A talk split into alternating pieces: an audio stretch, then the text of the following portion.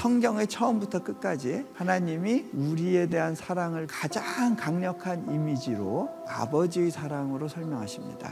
아들이 둘이 있는 아버지가 있었는데 아버지에게 나와서 이야기합니다. 아버지, 아버지 재산 중에 저에게 돌아올 유산의 몫을 좀 미리 앞당겨 주세요. 여러분 이것은 불효 중의 불효입니다. 그죠? 무슨 얘기냐면 아버지는 필요 없어요. 아버지랑 같이 사는 건 좀 불편하고요. 아버지가 갖고 있는 재산만 원해요. 그런 이야기입니다. 그런데 아버지가 어떤 식으로 반응하냐면 재산을 줘버려요. 아니 재산을 그렇게 주면 이 미성숙한 아들이 다 낭비할 텐데 그걸 빤히 알면서도 그 돈을 줘버린다는 겁니다.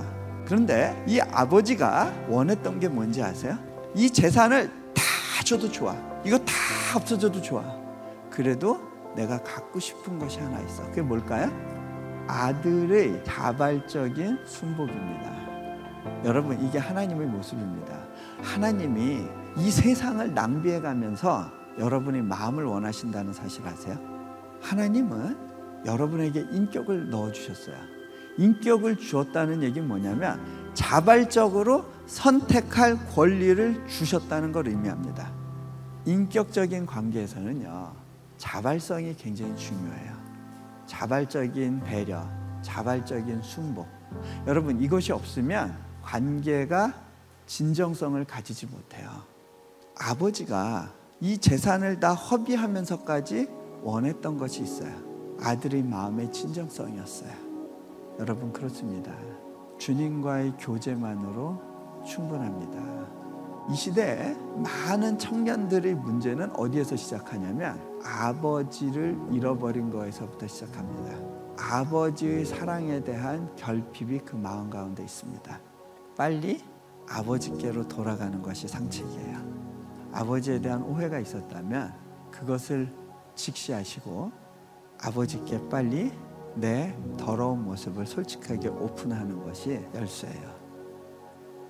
여러분이 아버지의 마음을 누리기 시작할 때 자발적으로 누군가 그것을 누리지 못하는 사람을 향하여 나아가게 됩니다.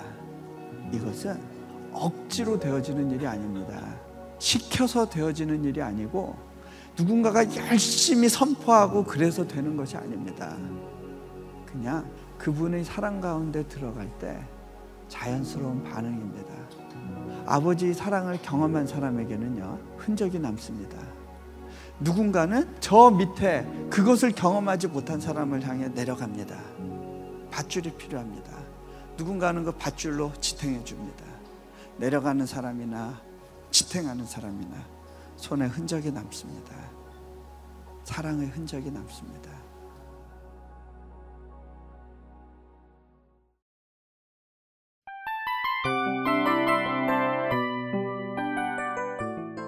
이 프로그램은 청취자 여러분의 소중한 후원으로 제작됩니다.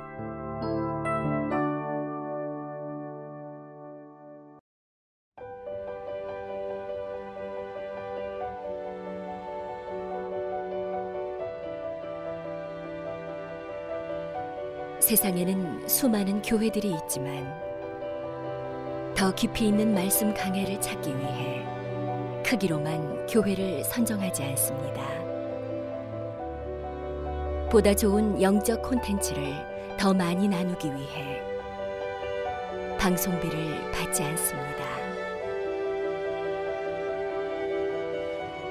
1년 365일 복음만 전하고 싶어서 우리는 광고를 하지 않습니다. 온누리의 복음을 땅끝까지 CGN TV와 함께 땅끝 성교사가 되주세요